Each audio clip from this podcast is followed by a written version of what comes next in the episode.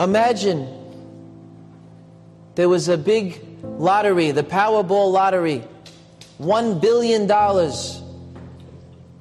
And somebody purchased a million tickets to this lottery.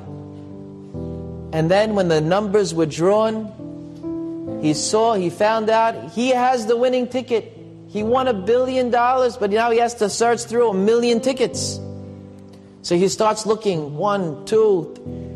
When he gets to the hundred thousandth ticket, does he say, Ah, oh, I don't know, forget it. It's been so long. I'm not finding this ticket.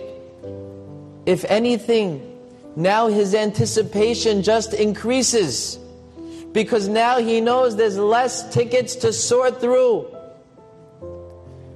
The same it is with Mashiach. The Mashiach is guaranteed to come.